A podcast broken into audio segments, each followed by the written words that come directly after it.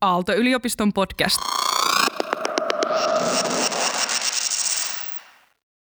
On monta tapaa luoda arvoa kiertotaloudessa. Kierrätys ei ole niistä ainoa eikä tehokkain. Ympäristön näkökulmasta vähentäminen on aina kierrätystä parempi ratkaisu. Mutta millaisella liiketoimintastrategialla kannattavuus säilyy, vaikka uuden tuottaminen vähenee? Kestävät tekstiilisysteemit. Phoenix Podcast. Tervetuloa Kestävät tekstiilisysteemit podcastiin. Nyt on päästy tavallaan asiaan. Me ollaan puhuttu ihan hirveästi siitä, että miten me saadaan tehtyä vaatteista laadukkaampia, että ne kestäisi ihmisillä pitempään. Sitten me on puhuttu siitä, että miten ne voisi olla ekologisempia, mitä materiaaleja käyttämällä. Mutta sitten kaikki kuitenkin tietää, että niitä vaatteita vaan on liikaa. Että vaikka ne olisi kuinka ekologisia ja vaikka niillä olisi huippulaatua, jos me ostetaan niitä liikaa, niin se ei tätä ongelmaa ratkaise. Ja sillä me ollaan nyt pureuduttu, että mikä meidän päässä on vialla, että me koko ajan vaan ostetaan uusia vaatteita. Ja, ja sillä meillä on siksi täällä vieraana Teemu Ollikainen, joka on psykologi ja voi kertoa vielä hetken päästä itsestään hieman enemmän. Ja Teemun keskustelukumppanina meillä on meidän oma tutkija Linda Turunen. Sanokaa muutama sana itsestänne tähän alkuun. Linda, ole hyvä. Yes, eli mä oon tosiaan Turusen Linda, olen tutkija tohtorina Aalto-yliopistossa ja olen erittäin kiinnostunut kuluttajista ja kuluttajien muodin kuluttamiskäytänteistä ja käytöstä. Miksi ostetaan, mitä ostetaan ja miten niitä käytetään, miksi niitä hävitetään tai käytetään vähän aikaa ja laitetaan kiertoon. Eli second hand on erityisesti tosi lähellä mun sydäntä. Samoin sitten ehkä taustan vuoksi myös luksuskuluttaminen, joka tarkoittaa ehkä se, siitä näkökulmasta, että mikä on tämmöisiä vähän niin kuin arvokkaampia tuotteita ja mikä kiehtoo semmoisissa arvokkaammissa investoinneissa, erityisesti muodin kentällä, niin sieltä, sieltä olen ponnistanut tutkimusmaailmaan aikanaan. Se ehkä tiivistettynä, kuka mä oon tai mitä mä teen ja mitä tutkin. No niin, ja nyt mäkin sain ajatuksia vähän kasaan. Mä mietin, että minkä takia mä alun perin lähdin opiskelemaan psykologiaa, ja se oli se kiinnostus niin kuin siihen, että miten ihmismieli toimii ja miksi ihmiset käyttäytyy niin kuin ne käyttäytyy. Ja, ja, ja tota, tämän takia psykologiaan tulee koko ajan lisää uusia sovellusaloja, koska kaikkialla, missä liikkuu ihmisiä, niin voidaan, sitä voidaan niin kuin ymmärtää ö, psykologian kautta. Ja, ja tota, var, varmaan sitten tämä, mikä, mikä niin kuin liittää tämän oman kiinnostuksen tähän kuluttajakäyttäytymiseen, on se, että mä oon kymmenisen vuotta sitten kirjoitin kirjan syömisen ja painohallinnan psykologiasta ja, ja kun semmoista ei suomeksi ollut vielä saatavilla. Syö mitä mielesi tekee on se kirjan nimi ja se nyt tuli just äänikirjanakin sitten kaikkien saataville kymmenen, vuotta, kymmenen vuotta sen julkaisemisesta ja, ja, ja si, sen jälkeen ja siitä seuranneiden työjuttujen kautta mä oon ruvennut niin kuin ehkä laajemmin kiinnostumaan siitä, että miten tavat ja tottumukset muodostuu ja, ja, ja miten tämmöiset asiat, niin kuin tunteet ja ajatukset ja omat identiteetit ja arvot vaikuttaa meidän käyttäytymiseen arjessa. Ja, ja, ja sitten ollaankin aika lähellä tätä aihetta. Just noin. Jotenkin tuommoisia samanlaisia ajatuskulkuja mullakin oli, kun mä luin sitä tai kuuntelin nimenomaan tätä sun kirjaas. Se jotenkin jännä, että tavallaan että semmoinen impulssien seuraaminen siinä sekä syömisessä että shoppailussa, niin johtaa sitten niinku johonkin tuloksiin. Ja sitten jos sä syöt liikaa, niin se joudut tavallaan sellaiseen asemaan, että vähän niin kuin syrjityksi, jos tulet lihava, oot lihava ja sinun niinku rangaistaan siitä, että oot niinku syönyt vaan. Mutta sitten jos sä vaan ostelet vaatteita, niin sitten kuitenkin aika monessa paikassa vielä saat ihailua ja arvostusta. Ja se ehkä vähän niin kuin, se niin kuin erottaa näitä, mutta sitten taas niin kuin löytyy paljon yhdistäviäkin tekijöitä ja niistä voit puhua tänään. On tärkeä mun mielestä havainto toi, että, tässä, tässä ne ero, että kaikella, kaikella meidän toiminnalla on seurauksia, mutta ne on, voi olla erilaisia ne seuraukset. Pystytäänkö me vaikuttaa siihen, miten näitä shoppailuseurauksia katsotaan? aletaanko niitä vähitellen jo? Onko se pelkkää jatkuvaa arvostusta? Alkaako se muuttua jossain vaiheessa? Niin voi alkaako siitä tulla vähän noloa niin kuin mm. tietyissä piireissä sitten. Että, joo. Okei, okay, me tiedetään, mikä ihmistä vaikka lihottaa, kun se syö, ja me tiedetään, että shoppailu on huono juttu, ja silloin on huonoja seurauksia maapallolle, vaikka ei nyt välttämättä ihan suoraan itsellesi vielä ainakaan tässä ajassa joka paikassa. Mutta miksi se tieto ei muutu toiminnaksi? Mitä siinä on takana? Ylipäätään tämä, että miksi tieto ei muutu toiminnaksi, niin no, tätä tulee paljon mietittyä, koska paljonhan meillä on hyviä ohjeita ja, ja nykyään niin kuin Insta ja TikTok on täynnä erilaisia ohjeita, että miten ihmisten kannattaisi elää elämäänsä ja näin. Et, et jos se olisi niin yksinkertaista, että me vaan kerrotaan ihmisille, että, että syön näin ja liikun näin ja, ja sitten kaikki niin kuin tottelis, niin sittenhän ne olisi kaikki varmaan pistetty yksin kansiin. Se olisi yksi kirja, meillä olisi kaikilla se kirja hyllyssä, eikä mitään psykologejakaan tarvittaisi mihinkään, kun kaikki voisi aina katsoa sieltä, että ai niin, tämä meni tällä tavalla. Mutta, tota, mutta sitten sit on ihminen, no yksi, yksi selitys, tässä voidaan ruveta niin kuin kasaamaan näitä selityksiä, mutta ensimmäinen varmaan, mikä mulla tulee mieleen, on se, että ihminen on, ei, ei ole rationaalinen. Ihminen käyttäytyy, ajattelee ja käyttäytyy irrationaalisesti. Ja ja sitten ja sit, ja sit on myös tämä niinku suuri tiedostamaton, joka ohjailee meidän toimintaa, tunteet ohjaa meidän käyttäytymistä tavoilla, mitä me ei täysin ymmärretä. Mm, ja niin kuin, niin kuin tällaisia asioita alkaa tulla siihen eteen. Ja sitten ihminen on myös sisäisesti ristiriitainen. Puhutaan kognitiivisesta dissonanssista. No nykyään ei enää tupakointi ei ole niin coolia, mitä se on joskus ollut, mutta että, että siinäkin on tämmöisiä niin kuin historiallisia aikakausia, että ensin se oli coolia ja, ja, ja sitä jopa niin kuin mainostettiin, että se on terveellistä ja sitten jossain kohtaa kaikki tiesi, että se on epäterveellistä, mutta se oli edelleen coolia ja nykyään se ei ole enää terveellistä eikä coolia. ja, ja, ja et, et näin ne niin kuin muuttuu. Mutta, mutta kuitenkin kun oli se aikakausi, milloin kaikki tiesi, että se on epäterveellistä, niin silti ihmiset ajattelee, että mä tiedän, että tämä saattaa tappaa, mutta, mutta mä silti jatkan tätä, koska mä haluan olla ihminen, joka tupakoi. Mm. se on hyvä esimerkki siitä, että miten irrationaalisia me ollaan.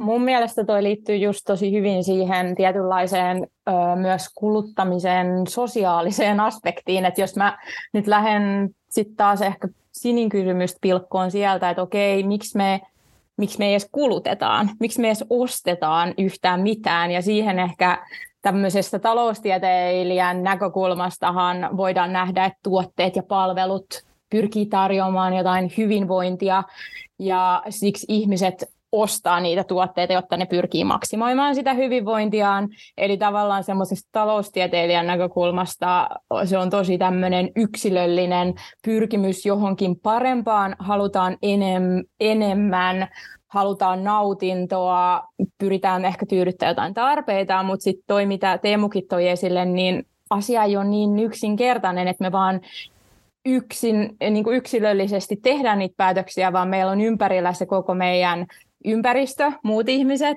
viiteryhmät, on niitä houkutuksia, mitä markkinat tarjoaa, uusia tuotteita, ihmiset, ketä me seurataan somessa, ostaa koko ajan lisää, niin tavallaan me ollaan niiden vaikutusten alaisina ja meihin vaikutetaan jatkuvasti. Me myös sosiaalisen median kautta kuplautetaan sitä meidän, meidän ympäristöä, eli me nähdään tiettyjä asioita omien laikkauksiemme perusteella ja kuvitellaan, että kaikilla muillakin on näitä tuotteita. Niin mun mielestä ehkä hyvä kysymys, että miksi me ostetaan ylipäänsä mitään, ja seuraava kysymys, että miksi mikään ei riitä, että miksi, miksi me vaan jatketaan, vaikka se ei ole enää tarpeen tyydyttämistä. Osaako sanoa Teemu siihen vastausta? Tuosta tulee niin paljon asioita mieleen, ja mä, mä, mä ajattelen, niin kuin, mä, en, mä en ymmärrä taloustieteestä niin kuin hirveästi, mutta olen, olen kiinnostuneena seurannut tätä niin kuin Donitsi-talous keskustelua ja tällaista, ja e, ehkä sitä kautta sitä voi hahmottaa niin kuin esimerkin kautta, että jos, jos me elettäisiin niin kuin maatilalla, missä on semmoinen aita ympärillä, se olisi niin kuin se Donitsin ulkoreuna tavallaan, ja sitten me tehtäisiin siellä niin kuin vaatteita ja kasvatettaisiin vihanneksia siellä omalla, omalla tilalla, niin kaadettaisiko me silloin ne vaatteista jääneet myrkyt sinne omalle pellolle, missä me kasvatetaan niitä nauriita? No ei tietenkään, mutta sitten kun ne kaadetaan johonkin jokeen jossain Bangladesissa, niin ne seuraukset, me ei koskaan nähdä niitä seurauksia. Ja, ja sitten me voidaan niinku uskotella itsellemme, että ei ole olemassa mitään seurauksia tai ne ei kosketa mua tai se ei ole mun vastuulla. Niin, niin sitten kun, kun tämä niinku kausaliteettiketju tavallaan hajautuu ja se, ja se, ja se karkaa niin kuin riittävän kauas yksilöstä. Asioista tulee monimutkaisia, niin, niin sitten sit tavallaan tämmöiset ehkä alemman tason inhimilliset tarpeet, niin kuin semmoinen puhdas haluaminen ja tarpeiden tyydyttäminen, niin kuin mielihyvä periaate, ne pääsee jylläämään tavallaan niin kuin vapaammin sillä tavalla, että siihen ei tule semmoista niin kuin aikuisen ääntä mukaan, että, että mietis nyt vähän, mitä sä oot tekemässä. Että kukaan ei sano sitä. Sitten mä mietin, että tähän kyllä liittyy myös tietyllä tavalla, mm, ehkä erityisesti niin kuin luksustutkimuksessa tämmöinen non-return effect, eli ei periaatteessa myöskään, sit kun sä oot saavuttanut jotain, niin sä et enää halukkaan niin kuin tyytyä vähempään. Eli sä oot jotenkin saavuttanut semmoisen tason, että sulla on vaikka niitä, paljon niitä tuotteita, tai sä voit usein käydä siellä kaupassa ja ostaa, niin sun on tosi vaikea sitten niin jotenkin kääntääkin kelkka siihen, että sä kuluttaisitkin tavallaan vähemmän, koska sä oot jotenkin, se on niin kuin etu, jonka, tai et, kuviteltu etu, minkä sä oot saavuttanut. Eli halutaan ehkä kalliimpia tuotteita tai halutaan ostaa enemmän niitä tuotteita, niin se on joku tuommoinen sisäinen, sisäinen halu, joka sitten niin ohjaa siihen, että sä et halukkaan enää, enää tyytyä vähempään.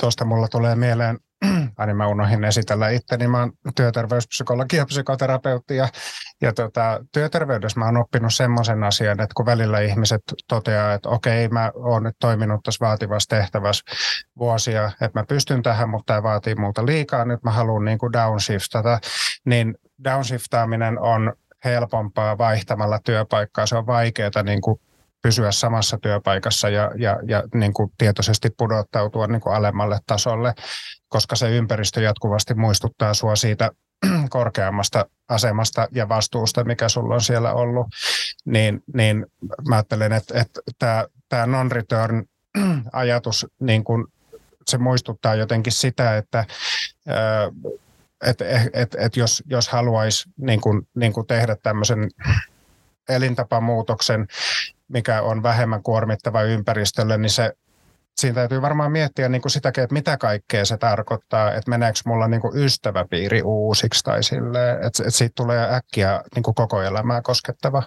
Anna vaan mennä, Linda. Ja siis mä mietin, että toisaalta koko tämä non-return effect ja semmoinen jatkuva kasvu, joka tarkoittaa vaikka jatkuva omistusten kasvu, niin sehän on tosi läheisesti se, miten koko tämä tämmöinen kapitalistinen yhteiskuntakin toimii tällä hetkellä, että yritys, yritysten pitäisi tavallaan vuosivuodelta ää, tavallaan tuottaa enemmän ja jotenkin semmoinen jatkuva kasvun ja mm, enemmän, enemmän, enemmän ajatushan on ympäröi meitä tavallaan kaikessa meidän toiminnassa, mitä me nähdään ympärillä, että totta kai se, että miten sitten asettua poikkiteloin ja muuttaakin suuntaa siihen semmoiseen vapaaehtoiseen vähentämiseen tai downshiftaamiseen, niin se vaatii tosiaan aika paljon, just mitä Teemukin sanoi, että, että muuttaako se jopa sitä sun viiteryhmää, myös se, että ketä ehkä sä vaikka seuraat somessakin, niin sun kannattaa siinä kohtaa miettiä, että mi- millaista kuplaa sä luot siellä somessa ja tiedät, koska se vaikuttaa siihen, mitä sä näet siinä virtuaalisessa ympäristössä. Vielä, tästä non-returnista mulla tulee, mä oon kutsunut tätä tavallaan, no tämä liittyy, liittyy sitten siihen, mitä, minkälaisia tavoitteita ihmiset asettaa itselleen ja, ja ehkä tämmöiseen niin kuin vaativuuteen ja, ja tämmöiseen, että niin kuin, mä oon käyttänyt tämmöistä vertausta, niin kuin, kun telkkarista tulee näitä ohjelmia, tämmöisiä Ninja, Ninja Warrior-ohjelmia, missä mennään tämmöisiä vaikeita esteratoja ja sitten pudotaan sinne kuraveteen jossain kohtaa, niin siellä on yksi semmoinen rasti, jonka nimi on lohinousu. Tiedättekö, että mennään semmoisella kepillä semmoista tikapuuta ylöspäin, niin, niin tuntuu, että monet ihmiset hahmottaa elämän semmoisena lohinousuna, niin kuin, että sun eilisen tavoite on sun tämän päivän set point. Että se on, se, on niin kuin, että se, se, mitä sä tavoittelit eilen ja saavutit, niin äh, nyt, nyt se, on, se on tavallaan niin kuin, äh, nyt lähdetään taas nollasta ja, ja että sen, sen, että ainoa suunta on ylöspäin, ei voi mennä alaspäin, koska ei ole, se, se ei ole niin kuin mahdollista. Totta, mutta ehkä vaatehomma kuitenkin, jos nyt mennään siihen vähän takaisin tästä yleisestä elämän stressaavuudesta ja siitä, että pitäisi koko ajan olla enemmän, niin kuitenkin jonkun verran liittyy myös ikäkausi. Että nuorena sitä tekee enemmän ja harva, niin kuin aika harva kuusikymppinen varmaan enää shoppailee niin kuin hullu Mutta sitten onko se silleen, että onko todella niin, että sellainen intensiivinen vaatteiden ostelu joskus 13-30-vuotiaana on niin pakollinen kehitysvaihe ihmisen elämässä? Voisiko sitä identiteettiä ehkä rakentaa jotenkin muutenkin? Mä lähestyisin tätä tavallaan muodin kautta, eli mitä, mitä muoti ja tavallaan se pukeutuminen sinänsä on, eli miten se liittyy itse ilmaisuun, koska jos me ajatellaan, että meidän pukeutuminen ja vaatteet on tavallaan semmoista sanatonta viestintää, itse ilmaisua. Ja jollain tavalla niihin liittyy myös se tietynlainen ää, yhteenkuuluminen siihen viiteryhmään, mihin sä haluat kuulua, tai myös siitä erottuminen tai niistä muista ryhmistä erottuminen.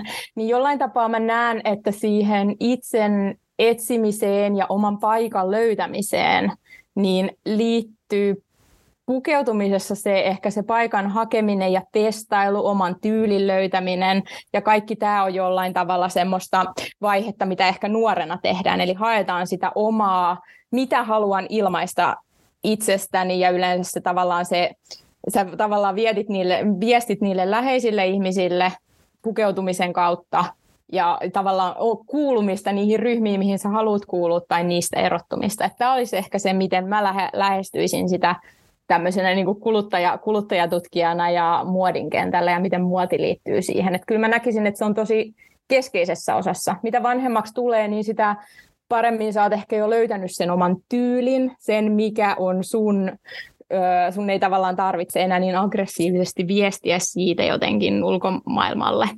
Mm.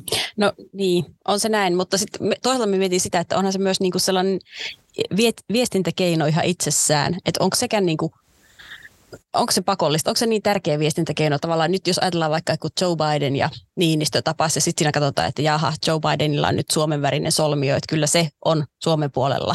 Muistatteko, kun sota alkoi ja sitten Niinistö meni heti sinne Jenkkeihin tapaamaan Bidenia, niin tosi paljon keskusteltiin Bidenin vaatteista. Ja niin näitä sitten... kravatteja kytätään niin kuin Bill Clintonin kullanväristä solmiota aikoinaan analysoitiin uutterasti, että mitä hän yrittää viestiä. Aa, semmoisen mä oon unohtanut. Mm, Mutta joo. siis niin kuin pointtina niin tässä, sitten jos ajattelee vielä niin kuin erityisesti nyt Suomen naisministerejä, että heidän vaatteistakin aika paljon puhutaan, niin eikö olisi melko helppo ratkaisu tehdä niin kuin Julia Tureen ja olla aina samoissa vaatteissa? Eli uniformu pukeutuminen. Vaikka. Tämä, tämä on tavallaan yksi. Tämä on, niin. Mutta mä voin itse asiassa sanoa, että uniformu pukeutuminen on todella hyvä keino. Mä itse käytän sitä tosi paljon yleensä luennoimisessa. Mä pukeudun yleensä aina valkoiseen kauluspaitaan sitä varten, että mä oon täysin blank page, kukaan ei tavallaan välttämättä ota kantaa, tai mä en ota välttämättä kantaa siihen, että miten, millä tavalla mä pukeudun, millaisia leikkauksia mulla on. Mulla on hyvin samanlaiset vaatteet aina, kun mä luennoin. Ja tämä liittyy toisaalta siihen helppouteen, mutta se, että mä, olisin, että mä oon päässyt tähän pisteeseen, että mä oon löytänyt itselleni tämän uniformun, jossa mä koen jollain tavalla semmoista ei nyt voimaantumista, mutta semmoisen niin oman, niin tunnen itseni itsevarmaksi niin siihen on mennyt vuosia. Että mä oon tavallaan tunnistanut, se vaatii sen, että mä oon tunnistanut sen itselle turvallisen vaatteen, jossa mä koen oloni hyväksi ja jossa mä koen itseni itsevarmaksi ja jonka myötä tavallaan mä pystyn ö, esimerkiksi luennoimaan tai olen muissa tämmöisissä bisnestapaamisissa esimerkiksi. Joo, tunnistan tuon. Mitäs Teemu? Nyt mulla tulee tästä univormusta mieleen tämmöinen juttu, että mä oon itse asiassa käyttänyt kouluunivormua 90-luvun alulla, kir- alussa Kirkkonummella Sepän koulussa. Meillä oli kouluunivormu, siinä oli vaaleansiniset levikset, sitten T-paita tai college-paita, missä luki jotain amerikankielistä tekstiä ja jalassa sitten konversen lenkkarit. Jos sulla oli jotain muuta päällä, niin alkoi niin lätty lätisemään niin sanotusti. tai ainakin se riski kasvoi. se oli tämmöistä niin monokulttuurin aikaa. Ja, ja tota, et, et jos sinne olisi mennyt niin pinkissä pikeepaidassa esimerkiksi, niin tota, seuraukset olisi ollut selkeitä. Mä, mitä mä halusin tuosta identiteettiasiasta, jos mä saan jatkaa höpöttämistä hetken aikaa, niin no tämmöinen niin kuin käsitteellistys, että kun suomen kielessä meillä on vain tämä sana minä, englannin kielessä on I ja me erikseen, eli I on niin kuin se henkilökohtainen tunne itsestä ja mi on enemmänkin niin kuin sitä, että miten mä omassa mielessäni representoin sen, että miten muut minut näkevät ja siihen sitten kytkeytyy tämmöisiä asioita niin kuin sosiaalinen kognitio ja metakognitio, että jos mä pukeudun näin, niin hyväksytäänkö muut, saanko mä arvostusta ja hyväksyntää vai, vai tota, että et onko mä niin, kuin niin uhkarohkea, että mä voin laittaa nyt tällaista päälle, että pystynkö mä niin kuin kantamaan tämän. Ja, ja, tota, ja sit, siitä niin kuin, mä en tiedä, että on, onko se nykyään sitten toisaalta, mit, mitkä asiat ottaa sen tilaa, että nyt itse tässä niin keski-ikäisenä tuntuu niin kuin siltä, että, että ei mua enää oikeasti kiinnosta, että, että mitä joku niin kuin rando ajattelee musta. Että aiemmin mä aina ajattelin, että ihmiset, jotka sanoo, että ei mua kiinnosta, mitä ihmiset ajattelee, että noin niin kuin valehtelee tai sitten noilla on vaan niin kuin tosi hyvät defenssit. mutta, mutta keskiässä huomaa sen, että ei, ei hirveästi kiinnosta, mutta sitten taas muut asiat alkaa ottaa sitä, että ei se kilpailu katoa mihinkään, vaan sitten kilpaillaan niin kuin siitä ikään kuin, että ootko hiihtolomalla niin kuin levillä vai ö, sukeltamassa jossain vai, vai ö, jurotatko sä siellä, siellä kotona ja, ja, ja ja, ja sitten mielenkiintoinen, no mä rupesin eilen katsomaan tätä Van Life-dokkaria, mikä on Yle Areenassa, missä suomalainen toimittaja muuttaa pakettiautoa asumaan. Siis siitä oli vaan niin kuin mun mielestä hauska meemi, että niin kuin tähän pakettiautossa elämiseen, että, että aikoinaan se, että jos asuu pakettiautossa joen rannalla, niin sitä pidettiin niin kuin merkkinä siitä, että joku on mennyt niin kuin pieleen sun elämässä, ja nyt se on sitten taas semmoinen, mitä tavoitellaan, että näin ne ajat muuttuu. Mm. Mutta tavallaan tämä on toisaalta mun mielestä myös, jos mä nyt sitten linkitän jotenkin, toihan kertoo myös sit tietynlaisesta muodikkuudesta ja miten eri asioista tulee myös aina muodikasta. Ja nyt mä ehkä myös näkisin, että sinänsä tällä hetkellä on jollain tavalla, no okei, ehkä elän myös itse aika kuplassa, koska tutkin vastuullista muotia, mutta näkisin, että nämä vastuullisuusasiat, muodin kestävyyskysymykset, nämä on toisaalta, niistä puhutaan paljon ja ne on pinnalla, niin voiko olla sitten, että myös semmoisesta hitaammasta muodista, tulee jollain tavalla muotia. Eli tavallaan se, että, ei ole, että tulisikin se vastavoima sille, että kun muoti muuttuu, jotenkin me mennään aina kuitenkin vähän vastavoimasta toiseen, että muoti muuttuu aina, mutta nyt me ollaan jossain ultrapikamuodin öö, se yhdistettynä semmoiseen hitaaseen muotiin ja vastuullisuuskysymyksiin, niin miten nämä tavallaan kaksi tämmöistä tosi ääripäistä ilmiöä pystyy elämään ja voidaanko me jotenkin löytää semmoinen keskitie näissä ja miten ehkä siitä vastuullisuudesta ja kestävyyskysymyksistä on tullut jollain tavalla muodikkaita. Ja ehkä se on myös johtanut siihen, että ihmiset ehkä, että mekin nyt tässä keskustellaan näistä asioista toisaalta sen vuoksi, että näistä on tullut jollain tavalla muodikkaita. Joo, ja ehkä vielä voisin sanoa siihen, kun äsken puhuttiin sitä non-return-efektistä, että tavallaan että pitäisi aina saada enemmän, mutta eihän se jossain pisteessä enää se, että olet HMS ja lisää toppeja, niin se ei oikeasti ole enemmän. Mutta sitten niinku, no sit se suunta voi olla se, että sitten katsookin sen 300 euron kylpytakin, jota joutuu jonottamaan.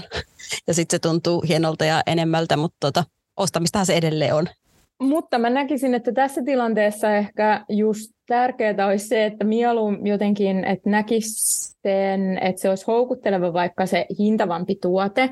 Sä ehkä säästäisit ja pyrki, tekisit unelmoisit siitä, haaveilisit, odottaisit sitä ja lopulta hankkisit sen, joka mahdollistaa myös sen tietynlaisen että sä arvostat sitä tuotetta ehkä enemmän. Sä myös ehkä todennäköisesti huollat sitä tuotetta enemmän, hoidat sitä, koska sä oot laittanut siihen aika paljon enemmän rahaa versus se, että sä ostat niitä kymmenen aamutakkia versus se, että sä nyt säästät ja ostat nyt sit yhden hienon aamutakin. Niin tavallaan se jotenkin voi mahdollistaa sen, että sulla ehkä syntyisi jonkunlainen tämmöinen, no ei nyt ei voi sanoa, että suhde tuotteeseen, mutta jollain tapaa siitä tuotteesta tulee sulle merkityksellisempi ja se johtaisi semmoiseen hitaampiin, äh, hitaampaan äh, tavallaan kuluttamiseen tai että sä käytät sitä pidempään ja tämän kautta jotenkin hidastat ehkä sitä tai vähennät sitä ostamisen määrää niin kuin määrällisesti. Hmm.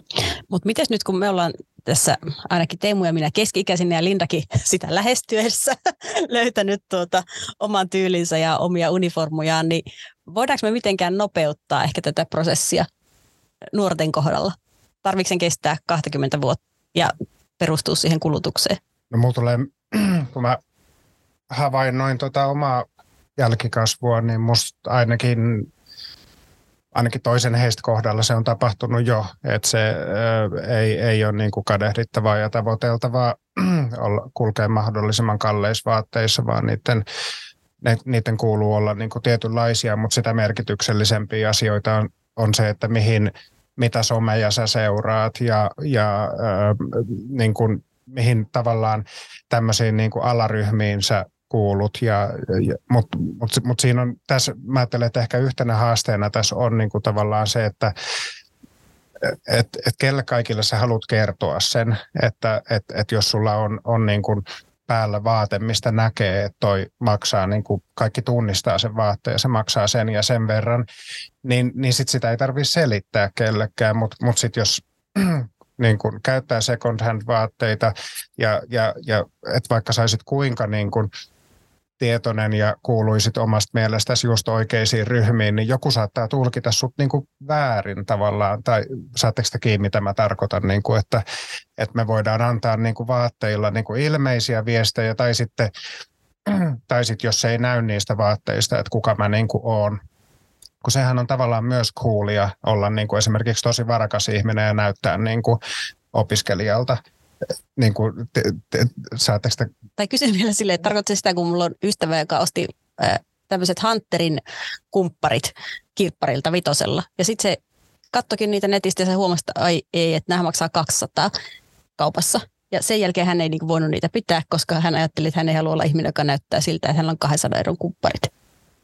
Joo, siis, siis toi. Ja, ja, ja sitten mulla tulee mieleen tästä myös tämmöinen niin tietäjät tietää tämmöinen niin kuin alakulttuurinörtteilymeininki, koska mä en tiedä niin kuin mitään vaatteista, mutta mä tiedän tosi paljon kitaroista ja kitarapedaaleista.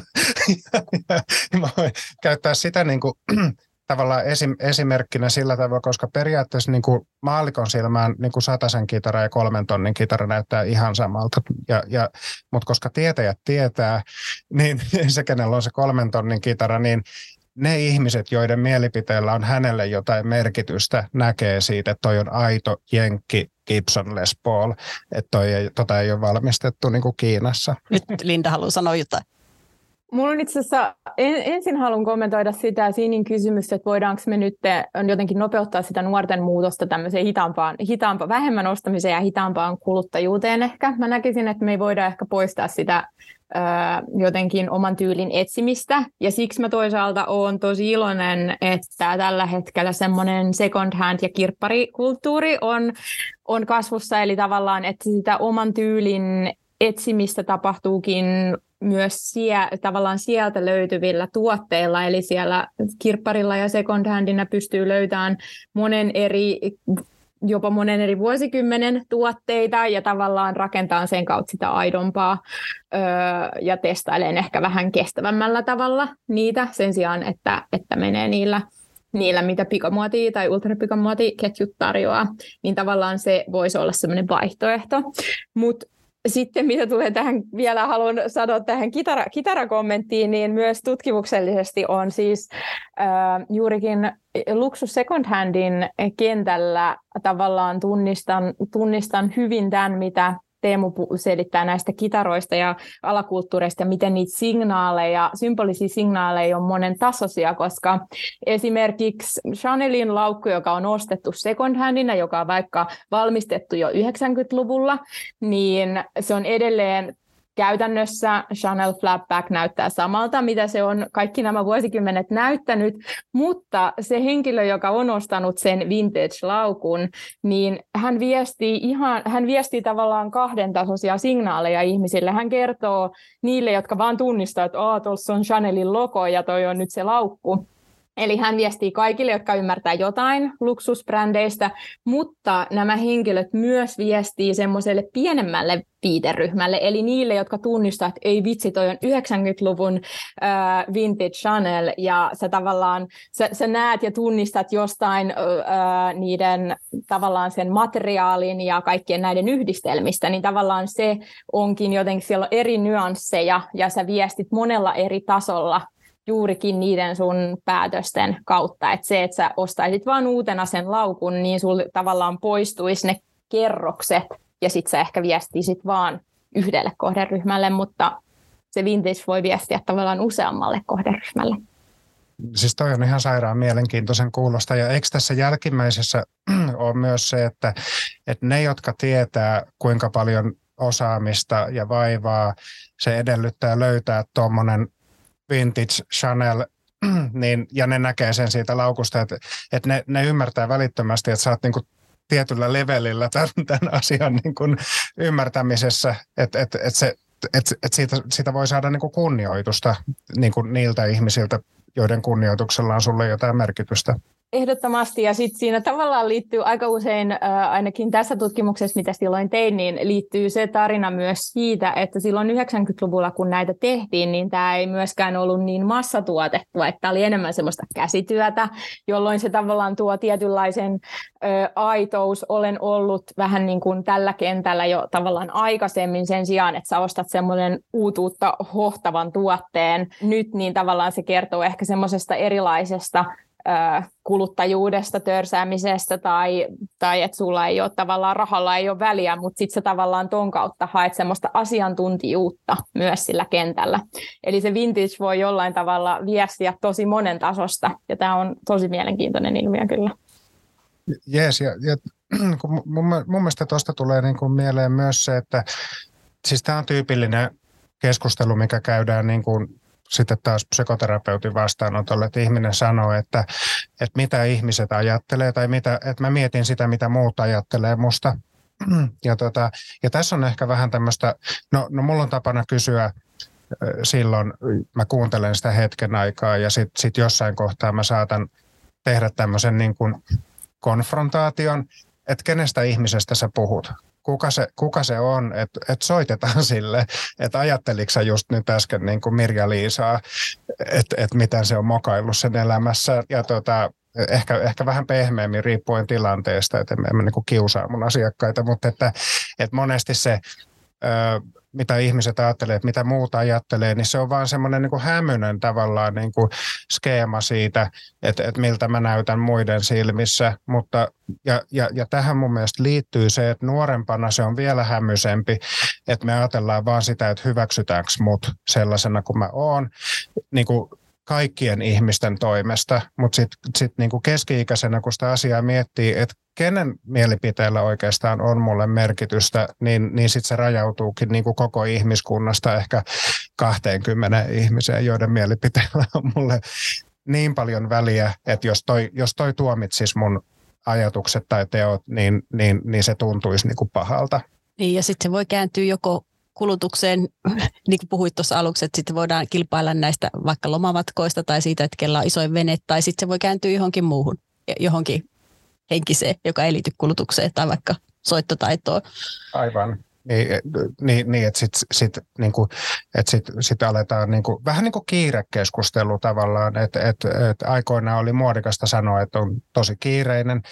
Nykyään se ei ole enää samalla tavalla, että jos joku sanoo, että sillä on koko ajan kiire, niin, niin aletaan ehkä vähän jo kurtistelemaan kulmia, että onko sulla niin kuin sun ajan ja tehtävien hallinnassa jotain pielessä, jos sulla on koko ajan kiire. Että se ei olekaan niin kuin semmoinen meritoiva asia tavallaan enää nykypäivänä. Puhuttiin silloin, joskus sivuttiin nopeasti Teemu sitä koulukiusaamisjuttua, että miten pitkään se jatkuu.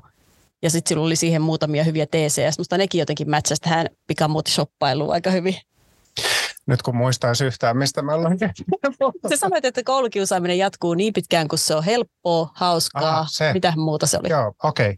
No niin, eli nämä on nyt tota, tämä on nyt toisen tai kolmannen käden tietoa. Siis, no, mä, mä itse tein mun gradun Kristiina Salmivallin tutkimusryhmässä, joka on tämän Kiva Koulu-hankkeen kehittäjä. Ja, ja tota, sitten mun yksi toinen kollega kertoi kuulleensa Salmi Valentinan tämmöisen esityksen, minkä hän oli pitänyt englanniksi ja se oli, se oli vaan niin kuin aloittanut sen hyvin tehokkaasti niin kuin heittämällä tämmöisen provokaation, että miksi on olemassa koulukiusaamista. Ja, ja se vastaus oli, että it's easy, it's fun and it works. Eli, eli niin kuin kukaan ei estä ja, ja sillä saa niin kuin actionia koulupäiviin ja, ja sitten se works, että sä saat niin kuin nostettua sun omaa sosiaalista statusta siinä siinä biosfäärissä niin kuin kiusaamalla toisia. Eli sitten ne keinot koulukiusaamiseen puuttumiseksi ei olekaan, ne, ne, ne keinot muuttuu, että jos aiemmin sitä on pyritty ehkäisemään niin kuin kontrolloimalla ja säännöillä, niin sitten pyritäänkin pääsemään tänne niin kuin motivaation kautta sinne ytimeen, että tehdään siitä vaikeaa ja, ja, ja ei hauskaa ja epäkuulia niin kuin sillä tavalla, että, se, et, et niin kuin hyökätään niihin hyötyihin tavallaan. Toivottavasti tämä oli ymmärrettävästi selitetty. Joo, ja se semmoista tuo niin kuin, olisi sellainen, mikä toimisi aika hyvin pikamuotishoppailuun. Että tavallaan jos me päästäisiin käsiksi siihen, että ei ole vaan hauskaa katella seinistä juttuja ja tik tik tik tilanton, miten siihen voi puuttua? Linda, anna mennä.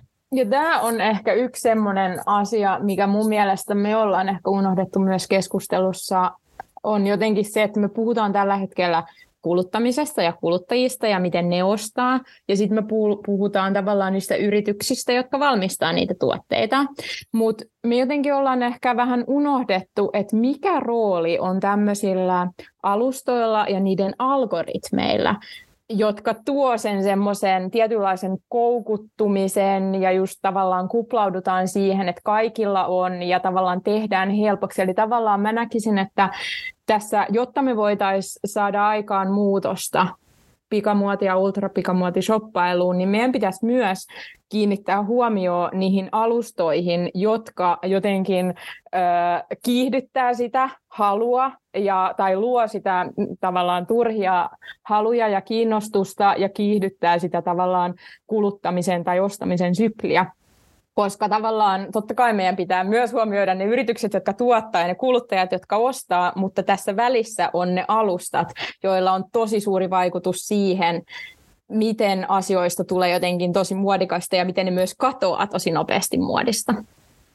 Tarkoitatko alustoilla niin kuin esimerkiksi nettikauppoja vai? Tarkoitan siis erityisesti vaikka TikTokia, tämmöisiä sosiaalisen median alustoja, TikTokien algoritmit, jotka koukuttaa kuluttajia näyttämään niiden uusia, uusia hankintoja tai, tai influence, tavallaan alustat, joilla yleensä on siis äh, ihan siis tavallisia kuluttajia ja influenssereita. Eli puhun erityisesti nyt tässä viittaan tavallaan TikTokiin ja sen, sen haasteisiin. Aivan, joo. Joo, kyllä tässä on niinku ehkä aika selvänä viestinä tullut se, että mieti, ketä seuraat somessa. Ja sitten kun voisi vielä valita nekin, ketä lapset seuraa, niin homma helpottuisi. Jep, ja siis vielä haluan jatkaa tähän sen, että mä näkisin, että toisaalta paitsi se ostaminen, mistä me ollaan nyt puhuttu, ja shoppailu erityisesti, totta kai se ostaminen ja shoppailu on tosi tärkeässä roolissa, koska se mahdollistaa meidän tavallaan saamisen, sen tuotteen saamisen, mutta jotenkin mä myös näen, että meidän pitäisi myös kiinnittää erityisesti huomioon niihin tavallaan kuluttamisen muihin vaiheisiin, eli siihen omistamiseen, miten se tuote voisi palvella sinua monella eri tavalla pidempään, miten, se voisi, miten sitä voisi hyödyntää pidempään. Ja myös se, että miksi me myös hävitetään niitä tuotteita niin nopeasti. Että jos me katsotaan niitä tällä hetkellä tämä hyvin äh, tavallaan trendikäs kirpparimaailma, niin siellä on suurin osa niistä tuotteista on hyvin vähän käytettyjä tuotteita, joka johtaa siihen, että toisaalta se myös madaltaa sitä, että ihmiset ostaa helpommin myös sit kirpparilta, koska ne on lähes uusia ne tuotteet, mutta se myös kertoo siitä haasteesta, että ihmiset ostaa paljon, käyttää vähän ja lopulta yksittäinen tuote ei välttämättä saa kovin montaa käyttökertaa, koska se tavallaan se vaan kiertää se sykli niin nopeasti, niin meidän tavallaan pelkän ostamisen sijaan pitää myös kiinnittää huomio siihen omistamisen vaiheeseen ja miksi me hävitetään niitä tuotteita tai hävitetään viittaan siis äh, hankkiudutaan eroon, laitetaan kiertoon, kierrätykseen niistä tuotteista niin nopeasti. Et mun mielestä tämä koko paketti pitää sen pelkän ostamisen näkökulmasta tavallaan huomioida. Kyllä, ja sitten ehkä minusta siinä haluaisin puhua siitä, että missä kohdissa niin sitä sen tuotteen elinkaarta ihmisille tulee niitä hyvän olon hetkiä. Että jollekin tulee ehkä ostaessa, mulle nykyisin ei enää tule, vaan tulee hirveä olo, kun pitää ostaa jotain. Mutta sitten jollekinhan se tulee sit siinä vaiheessa, kun pääsetkin siitä tuotteesta eroon. Että se onkin se. No, nyt aletaan varmaan päästä niin kuin tässä, kun oma, oma huomio tavallaan, siis mun mielestä on tosi mielenkiintoinen toi niin kuin omistamisen elinkaari ja mitä mä ajattelen, että se on niin kuin ehkä niiden omien valintojen seurausten kanssa elämistä. Että et ehkä just psykologin rillien läpi katsottuna niin kuin huomio automaattisesti hakeutuu niihin niin kuin, äh, siihen valinnan hetkeen ja, ja päätöksenteon hetkeen ja, ja sitten niin kuin siinä, siinä vaikuttaviin eri tasoisiin asioihin. Nyt mä pääsen mainitsemaan nämä välittäjäaineet, mistä mä halusin puhua, koska mä niin kuin mietin, niin kuin, että niitä, koska se liittyy tähän niin kuin mielihyvän hetkiin, mikä, mikä tässä tuli, tuli mainittua. Et, et, no, no mitä mieltä te olette niin tämmöisestä taso, tasoajattelusta? Mä tässä tänään, tänään vähän mietin, että niin kuin tavallaan niin kuin haluamisen tasoja, et mä niin kuin mietin tämmöistä, että on, on tämmöistä perustason halua, haluamista, mikä, mikä on tavallaan yhdistää, se on niin kuin, että vauvatkin osaa haluta asioita. Kun vauvalle näyttää helistintä, niin se ilme muuttuu ja vauva ojentaa käsiään niin kuin sitä kohti. Ja, ja eläimetkin käyttäytyy tällä tavalla, kun ne haluaa jotain. Ja se, se on niin kuin tavallaan puhdasta haluamista. Ja, ja siinä, siinähän on, on semmoinen niin tietty aikaikkuna, että jos, jos sä niin kuin saat sen sillä hetkellä, kun sä haluat sitä, niin, niin sitten se tarve niin kuin tyydyttyy. Se on tavallaan aika, aika niin kuin yksinkertaisesti hahmotettava juttu. Ja tämä liittyy, silloin kun me halutaan jotain, niin silloin se, se näkyy meidän dopamiini välittäjäaineen vaihdunnan muutoksina. Se on, se on tämmöinen niin kuin haluamisen ja hinkuamisen kokemuksiin liittyvä välittäjäaine. Ja, mutta sitten sit kun mennään, mennään enemmän tähän niin kuin, niin kuin, niin kuin harkittuun haluamiseen tavallaan, että on että tehdään tietoisia päätöksiä, mitä voisi ehkä verrata siihen, että mennään ruokakauppaan ostoslistan kanssa, niin siinä, siinä tavallaan, no siitä, siitä kun itse on tutkinut tätä niin kuin painonhallinnan ja syömisen maailmaa, niin siihen liittyy sitten taas tämmöinen jännä juttu, että miten ne kaupat toimii. Että siellähän on sijoitettu yleensä kaikki ne asiat, mitkä ei ole sulla ostoslistalla, ne on siellä kaupassa siinä kohtaa, kun sä oot käynyt sen ostoslistan läpi. Sen jälkeen sun täytyy vielä kulkea se niin kuin impulssiosaston läpi. Ja, ja, tota, ja se, se, vaatii sitten niin kuin tietoista päätöksentekoa niin kuin boksittaa itseensä sille, että nyt mä marssin tonne kassalle ja en kattele yhtään ympärilleni. Mutta sitten niin kuin taas niin kuin tietoinen kuluttaminen jos mä ymmärrän oikein, mitä se niin kuin tarkoittaa, niin siinä, siinä on sitten jo niin kuin seurausten miettimistä mukana niin kuin omien ostopäätösten vaikutuksia niin kuin ekosysteemille ja markkinataloudelle ja maailmanpolitiikalle ja, ja ehkä niin kuin, niin kuin, että et katsotaan vähän niin kuin just, just sitä nykyhetkeä pidemmälle. Ja, ja, ja sitten mä mietin, tällä mulla ei oikein ole niin nimeä, mutta mä, mä nyt ajattelin, että tässä sitä voisi kutsua niin kuin itse havainnoivaksi kuluttamiseksi, että otettaisiin siihen mitä mä, mä ajattelen, että se voisi olla nyt tämmöinen niin mustan taso. et, et, et sen lisäksi, että mietitään oman toiminnan seurauksia niin kuin ekosysteemeille ja muulle, niin, niin että ollaan, ollaan niin kuin myös tietoisia niin kuin omista motivaatioista ja tunteista ja että niistä tekijöistä, jotka saa minut haluamaan tätä asiaa. Ja, ja, ja tota, niin kuin, ja mä, mä ajattelen, että mitä, mitä niin kuin tavallaan tietoisempi ihminen on niistä vaikuttimista, ää, mitkä saa hänet toimimaan tietyllä tavalla, niin, niin sitä vähemmän altis hän on tekemään tämmöisiä niin kuin dopamiinitason päätöksiä elämässään. Sori pitkä selitys, mutta, mutta mä, mä jotenkin yritin niin kuin tavallaan jotenkin jäsentää tätä täl, tällaisilla tasoilla. Että, ja niin kuin tavallaan noiden kautta päästä ehkä sitten siihenkin, että että me ei voida niin kuin vaan yhdellä tavalla niin kuin palistaa ja saarnata ihmisille näistä asioista, vaan niin kuin, että eri, eri haluamisen tasoille kuuluisi niin kuin erilaiset ohje, ohjeet ja interventiot. Mm, näin se varmasti on ja me ollaan tosi paljon liikuttu siellä tällä valistuksen tasolla, että, ja siksi tämä homma ei ehkä edennytkään, vaan vaatteiden myynti vaan kasvaa. Ja mun mielestä siis tosi, tosi mielenkiintoinen toi, toi jaotteluteemu ehdottomasti. Mulle ehkä just pidän siitä ajatuksesta, että sanoit, että pitäisi jotenkin tutkiskella sitä.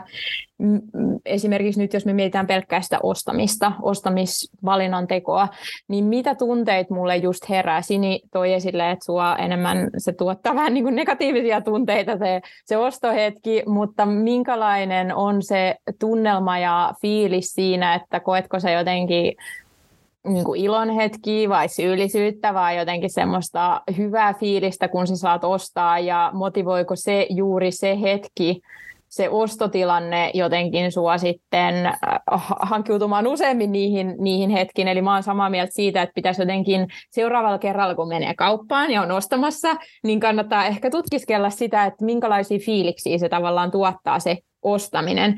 Ja ehkä heittäisin myös sit kysymyksen Teemulle, koska mulle jotenkin tämä, nämä haluamisen tasot, niin mua ehkä kiinnostaisi kuulla lisää tästä semmoisen niin verkko, verkko-ostamisen, erityisesti vaatteiden verkko-ostamisen kanssa ka, niin kuin kautta tai kontekstissa sitä varten, että jotenkin se haluaminen tapahtuu siinä ruudulla, kun klikkailee, mutta sitten myöskään se jotenkin se sun tarve ei tyydyty siinä hetkessä periaatteessa, koska se tuote on jossakin varastossa, mistä se shipataan, ja sitten kun sä saat sen tuotteen, niin sitten tarvitko sä sitä enää, tai haluatko sä sitä lopulta enää silloin, kun se tulee sulle kotiin, niin miten, tää, miten jotenkin sä näkisit tämän tämmöisessä niin verkosta tilaamisen ja tämmöisen, tämmöisessä kontekstissa. No toi on mun mielestä tosi mielenkiintoinen, just, ja jos miettii näitä mielihyvän kokemuksia, että, että, niin kuin, että, että se, se prof, mielihyvä profiili tavallaan, josta semmoiseksi voi kutsua, sehän on to, täysin erilainen just nettiostoksissa ja vaikka, vaikka niin kuin fyysisessä kaupassa käymisessä. Ja, ja tota, mä, mä ajattelen, että nettiostoksissa ehkä parhaimmillaan niitä on enemmän niitä mielihyvän hetkiä. että siinä on se, siinä on se niin kuin etsiminen ja löytäminen, sitten se niin kuin ostopäätöksen tekeminen ja sitten on se niin kuin joulun odotus ja ja sitten tulee niin kuin, viesti kuriirifirmalta tai post- Se on hirveä postista. hetki, DHL. Joo, Jos sitä niin. ajattelee, niin silloin ei osta, mutta anna joo, mennä vaan. Joo. Ja, ja, sitten, ja sitten on se hakeminen sieltä niin kuin pakettiautomaatista ja, ja sen, sen niin kuin mystisen paketin kantaminen kotiin. Ja sitten tulee tämä unboxing. Oletteko te nähneet näitä unboxing-videoita, missä, niin kuin, et, mistä on kanssa, niin kuin, mitä niin kuin mehutellaan jotenkin tosi paljon YouTubessa, että on paljon tämmöisiä unboxing- ja muissa, muissa somealustoissa. Ja tota, ja, mutta se, se varmaan niin kuin sit, mitä tapahtuu se unboxaamisen jälkeen. Ai niin, ai niin, sitten, niin siis kitaraharrastuksessa ja pedaaliharrastuksessa sen jälkeen on, on niin kuin, eka, eka testi, siitä tehdään video ja se laitet, ja, ja, jaetaan ja, ja, tota, ja, ja tällä tavalla. Et kyllä niitä, niitä on niin kuin aika paljon rakennettu, tai niitä rakentuu niitä mielihyvän hetkiä niin kuin siihen, mutta, mutta mä haluan niin kuin tämmöisenä niin kuin vinkkinä sille, että jos haluaa vaikka tämmöistä niin kuin vähentää itsellään niin kuin impulsiivista nettishoppailua, mun mielestä se, se tapahtuu niin kuin lisäämällä aikaa siihen niin kuin, että mikä on se etäisyys siitä impulssista sen impulssin toteuttamiseen, niin että tekee esimerkiksi semmoisen sopimuksen itsensä kanssa, että jos mä löydän jotain kiinnostavaa, niin mä en osta sitä sinä päivänä, vaan mä laitan sen tykkäämislistalle. Ja, ja listojen tekeminen on niin kuin mahtava, mahtavinta, mitä on. Niin, niin että et voi vaikka sanoa, sanoa itselleen, että et, et, et sitten kun mulla on rahaa, niin sitten mä sitten mä ehkä ostan tämän, mutta että mä en niin kuin nyt tee sitä, mutta nyt mä oon löytänyt sen, mä tiedän mistä se löytyy. Mutta mä, mä uskon, että tämä laskee, laskee niin kuin, niin kuin väärien impulsiostosten tekemistä niin kuin huomattavasti tämmöinen niin väliportaan lisääminen. Jep, ehdottomasti just se pidentäminen sen tavallaan päätöksen, haluamisen ja lopullisen ostopäätöksen tekemisen välillä. Ja olen kuullut myös joltain kavereilta, että he klikkailevat ostoskoriin ja jos se tuottaa siellä sen, sen tyydytyksen tunteen ja sitten sieltä tulee seuraavana päivänä ö, automaattinen sähköposti, että hei, sinulla jäi ostokset kesken. Ja yleensä siinä vaiheessa sitten tuleekin lopulta jo semmoinen, että no en mä kyllä näitä edes ajatellut ostaa. Ja tuleekin tavallaan semmoinen fiilis, että ei edes halua ostaa, eli tavallaan ei vie sitä loppuun sitä päätöstä. Mutta haluan myös kertoa tämmöisestä ö, ostopäätöksen pidentämisestä yhden surullisen tarinan, koska Tämä ei ollut verkkoostamista, mutta tämä on äh, kirpparilta olen etsinyt pitkään lappuhaalareita. Ja se on ollut mulle sellainen, että mä haluan sopivat lappuhaalarit. Ja voi hyvänen aika, kun mä oon niitä kiertänyt monia kirppareita ja sit mä löysin. Mutta mulla unohtui mun kortti kotiin ja mun poikaystävä tarjoutui, että hän voi ne ostaa mulle että ei mitään, että, että hän ostaa. Ää, mä kieltäydyin, mä olin että ei, että, että ne on täällä, mä tiedän, mä tuun ne huomenna ostaan, ne on nyt täydelliset, vihdoin mä löysin. Mä olin niin, kuin niin onnellinen, että vihdoin nyt löytyi täydelliset lappuhallarit. Sitten mä menen seuraavana päivänä niitä ostamaan ja niitä ei enää ole siellä. Ja mä muistan tämän edelleen, koska se oli niin kuin suurin jotenkin tämmöinen äh, harmistus, että ne vuodet, mitä mä oon etsinyt täydellisiä lappuhallareita ja kun ne osuu kohdalle, niin sit mä en osta niitä, koska mä ajattelen, että ne on vielä huomenna täällä. Jos ne on mulle tarkoitettu, niin ne on täällä huomenna. Ja sitten mä jouduin perustelemaan itselleni, että ehkä ne ei ollut mulle tarkoitettu, mutta se harmittaa mua edelleen. Eli sitten jos on tosi harkittu ja haaveilu ja etsinyt jotain, niin suosittelen, että sitten kun se löytyy, niin kannattaa silloin tehdä se päätös nopeasti. No niin, kumottiin kaikki jutut. Mutta tota, tässä on nyt se, Linda, pakko sanoa, että ne kaikki tuhat asiaa, mitä on lykännyt ja sitten ei halunnutkaan, niin niitähän me ei muisteta. Se on totta se on totta. Se on yleensä, että aika usein se lykkääminen on kannattavaa. Mut sitten, ja siksi ehkä tämä, mun mielestä tämä palaa nyt takaisin näihin Teemun haluamisen eri tasoihin. Eli on sitä jotenkin että sulla tavallaan on semmoinen, että sä oot jotenkin suunnitellut, sä oot valmistautunut siihen ja sitten se tavallaan, kun se, sä meet sinne kauppaan vähän niin kuin sen ostoslistan kanssa, niin sitten kun sä löydät sen, niin sun ei tarvitse tavallaan enää tehdä semmoista kognitiivisesti pohtia sitä, että haluanko mä tämän, vaan sä vaan niin kuin ostat sen, niin mm. tavallaan tämä ehkä nyt liittyy siihen, että sit kun on tehnyt jo sen päätöksen ja suunnitellut ja etsinyt vain täydellistä, täydellistä siihen tarpeeseen sopivaa tuotetta, niin silloin se päätös kannattaa tehdä sen sijaan, että pohtii monia eri vaihtoehtoja. Tuo kuulostaa musta hyvältä ja ja tosiaan niin välillä universumi kertoo meille sitten, että sun ei kuulunut saada, saada sitä. tota, nyt kun tässä on tämmöinen avautumis kohta, niin, niin kyllä munkin täytyy siis, siis sanoa, että kyllä, kyllä mä joskus niin kuin, siis oikeutuksen teema mun mielestä on, on jotenkin voi ylevöittää tätä keskustelua entisestään, ja, mutta et, kyllä mä ainakin itse huomaan niin kuin miettiväni tämmöistä niin kuin oikeutusta, että voinko mä nyt niin kuin käyttää rahojani tällaiseen, ja, ja sitten mä oon saattanut perustella sen silleen, että no tätä, tämän, jotain tämmöistä mä oon etsinyt tosi niin kuin vuosia, että kyllä mä nyt vaan niin kuin klik, ja sitten ja sit mä oon jo, on jo niin kuin maksanut sen, mutta tota, mut, tämä tämmöiselle niin kuin elämyshakuiselle ihmiselle, niin kuin itse on, niin siis mä, mä olisin vararikossa ilman, ilman näitä tykkäämislistoja ja, ja tällaisia. Mä joskus, mun piti äsken tsekata, että kuinka paljon mulla on niin kuin yhden nettimusakaupan tykkäämislistalla tuotteita. Niitä on tällä hetkellä siellä niin kuin yli kahden tonnin arvosta. Ja jos mä yhdistäisin kaikki mun tykkäämislistat ja, ja tällaiset, niin en tiedä mahtaisiko tuommoinen niin pienempi lottovoitto riittää. Mutta mut, mut mut siitä saa kuitenkin sen niin kuin, niin kuin tyydytyksen, että, se, että voi, sitä voi niin kuin ruokkia semmoisella fantasialla, että jos mä voitan lotossa, niin sitten mä niin kuin tyhjennän kaikki mun tykkäyslistat. Mä ehkä myös näen, että tässä on jotenkin yksi se haaste. Mä jotenkin palaan vielä tähän meidän tämän päivän podcastin aiheeseen, että se haaste siinä ostamisen määrässä saattaa liittyä aika usein siihen, että me ostetaan vähän niin kuin kompromissiratkaisuja. Hmm. Eli ostetaan tuotteita, jotka ei, no okei, nyt me puhutaan ehkä fyysisestä, fyysisestä kivijalkakaupasta, jos me päästään sovittaa, me ollaan sillä, että no tämä on nyt paras, mitä mä löydän, kun mä tarvin tämmöisen tuotteen, ja sit sä ostat sen, ja se ei sit kuitenkaan se ei päädy sun käyttöön.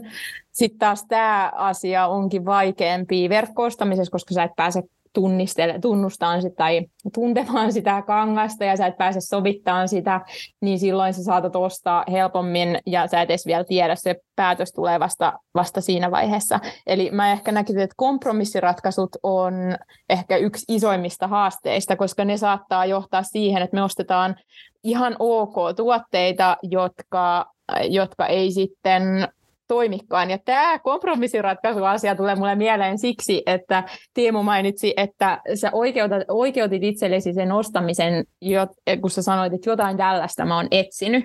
Niin onko tämä tuote nyt sitten päässyt paljon käyttöön vai vai oliko se sitten kompromissiratkaisu vai juuri se, mitä sä halusit?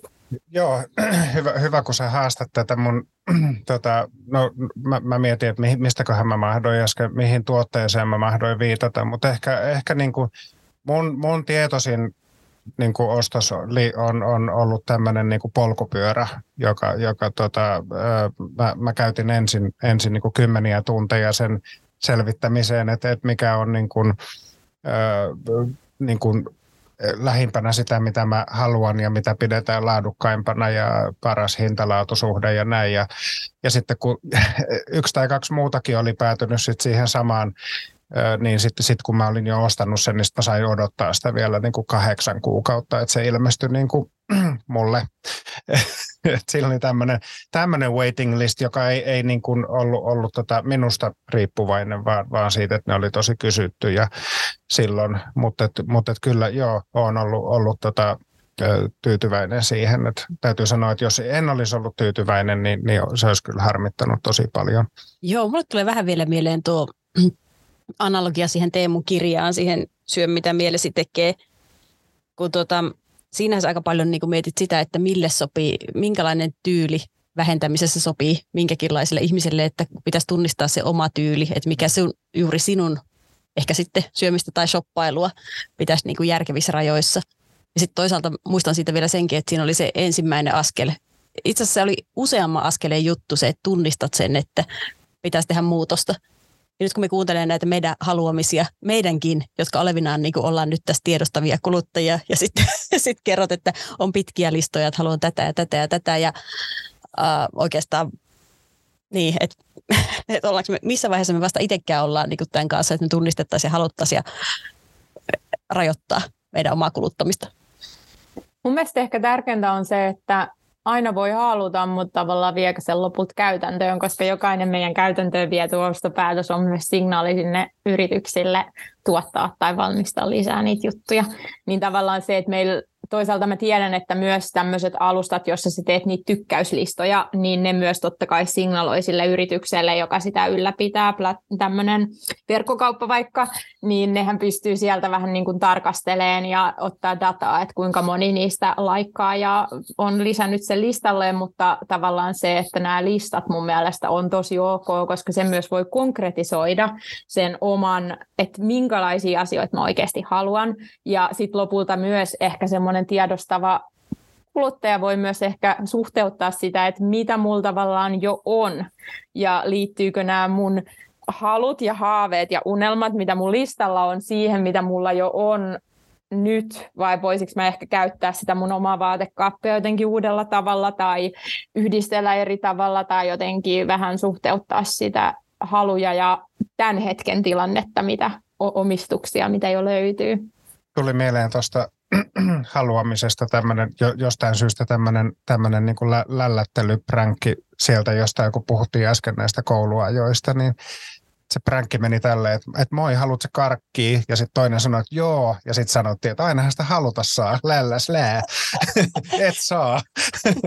niin kuin, että tästähän me tässä niin kuin puhutaan, että joku ojentaa sulle karkkiaskia koko ajan niin kuin jostain. Ja, ja sitten ja sit me yritetään sanoa, niin kuin, että älä ota sitä.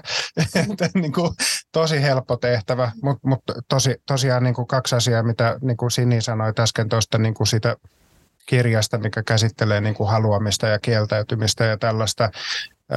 Että niin kuin, että yksi tämä, tämä että muutoksen vaiheet, siinä esitellään tämmöistä muutosvaihemallia, joka on huomattu, että, että se, se toimii monissa elintapamuutoksissa. Niin kuin pelkästään sen hahmottaminen, että muutos ei ole kaksivaiheinen prosessi, että ensin on niin kuin nykytila ja sitten tulee muutos ja sitten on uusi tila, vaan että on, on esiharkintavaihetta ja harkintavaihetta ja suunnittelua ja toteutusta ja sitten jonkunlainen relapsi niin kuin siihen, taas siihen lähtötilanteeseen ja että se on tämmöinen niin kuin, niin kuin syklinen tai tämmöinen sirkulaarinen prosessi niin kuin ajaa joku muutos sisään omaan elämäänsä. Ja, ja, ja, ja sitten siihen liittyy myös tämä, että kuinka kauan meidän täytyy tietoisesti toistaa jotain käyttäytymistä niin, että siitä tulee, että se muodostuu niin kuin tavaksi ja tottumukseksi, että se ei ole vaan tämmöinen niin kuin yksittäinen niin kuin penetraatio tavallaan, että niin kuin, et, et, et tällä viikolla käyttäydyin kuin vastuullinen kuluttaja, nyt voidaan taas niin kuin palata niin kuin vanhoihin tottumuksiin.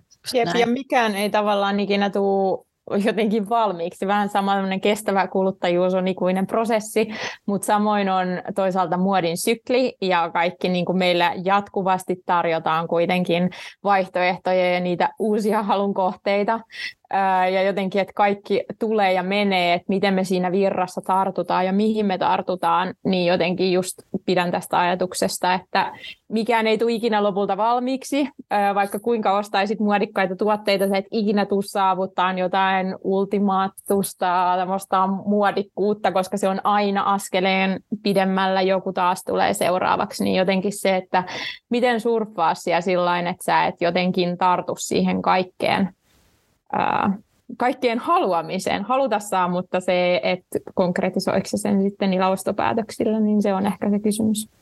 Ja, ja tuo voisi ehkä liittää niin kuin siihen, että niin kuin, et, et jos, jos pystyisi niin kuin vaikka viisi sekuntiakin lisäämään aikaa siitä impulssista sen, sen toteuttamiseen, että sen viiden sekunnin aikana voisi kysyä itseltään, että niin kuin sitten kun puhutaan syömisen psykologiasta, niin siinä viiden sekunnin aikana on hyvä kysyä itseltä, että onko mulla oikeasti nälkä vai onko mulla vaan niin kuin levoton tai ahdistunut olo, mutta että tässä vaatteiden ostamisessa varmaan No te osaatte sanoa, mitä, ne on, mitä, mitä sä ehdit kysyä itseltä sen viiden sekunnin aikana, mikä saattaa vielä kääntää kelkan. että et mikä olisi niin kuin hyvä kysymys siinä kohtaa kysyä itseltä. Eli mä sanoisin, että kuvittele se rypyssä vähän rikkinäisellä siellä kaappisnurkassa niiden kaikkien muiden mustien toppien joukossa. että haluatko sinne todella vielä sen? Mun, siis ehdottomasti mun mielestä ehkä myös se äh, ehkä ajatus siitä, että löytyykö multa jo samanlainen tai kor, korvaava tuote. Se on ensimmäinen kysymys, ettei osta tavallaan toista samanmoista. Toinen on se, että miten nykyisten omistusten kanssa tämä, niin kuin pystyykö sen yhdistämään, koska usein jos sä ostat jonkun ihan todella erilaisen tuotteen, sun vaatekaappi, niin sulla ei välttämättä olekaan vaikka kenkiä tai yläosaa tai alaosaa siihen, miten sä yhdistät tämän. Eli löy- ja se johtaa sitten taas lisäostamiseen, koska sulta ei löydy niitä olemassa olevia tuotteita, niin suhteessa siihen nykyiseen vaatekaappiin, miten tämä tuote istuu niihin omistuksiin. Mutta ehkä se viisi sekkaa voi olla aika toivoisin, että olisi muut useampia minuutteja aikaa pohtia, koska se, että sä kelaat läpi sun päässä sun omaa vaatekaappia ja asukokonaisuuksia, miten sä voisit tätä yhdistää, niin se on ehkä vaatii todennäköisesti useamman minuutin. Mutta ehkä just se, että vaikka yhden yön vielä nukkuisi, nukkuisi ennen ostopäätöstä, niin se on aina hyvä, koska jos ei niitä lappuhalla reitsi olekaan, niin sitten ne ei ole sulle tarkoitettu sä sanoit mun mielestä Linda niin tärkeän asian tuossa, että viisi sekuntia on hirveän vähän. Että sitten kun rupeaa miettimään kaikkia niitä vaikuttimia ja mihin kaikkeen tämä liittyy, niin se ei riitä, riitä että, että sen takia varmaan mä ajattelen, että no kun mä nyt osaan vaan puhua yksilötasolla jotenkin näköjään, niin tä, tästä asiasta, niin että jos, jos haluaa niin kuin jotain eksperimenttejä tehdä niin kuin yksilötasolla itsensä kanssa, muuttaa omaa, omaa kuluttajakäyttäytymistä, niin niiden täytyy varmaan olla tosi simppeleitä niiden peukalosääntöjen, niin kuin just, just tämmöisiä, että, että mä niin kuin ennen X euro ostospäätöksen tekemistä mä nukun yön yli tai, tai jotain, jotain, tällaista, että, tota, että, että jollain tavalla järjestää itselleen lisää aikaa Olisiko siinä järkeä? On tuo hyvä käytännön keino, mutta kyllä mulle tuli vielä tästä keskustelusta ehkä enemmän keinoksi että tunne itsesi ja ymmärrä omat motiivisi ja sitä kautta sitten rakennat oman tyylisi ja sitten vielä ehkä tärkeimpänä, että mieti, että keiden ihmisten arvostusta tarvitset. Mm, toi kuulostaa hyvältä, joo. Mutta voi kestää tovi tämän homman rakentamisessa. Kaikilla ei onnistu vielä 60 Mutta onneksi tämä on ikuinen prosessi ja jokainen meistä on siinä matkalla, joten mun mielestä on hyvä aloittaa tästä päivästä. Joo, kiitos siis. Nyt oli aivan mahtavat keskustelijat Linda Turunen ja Teemu Ollikainen ja minä olen Sini Suomalainen.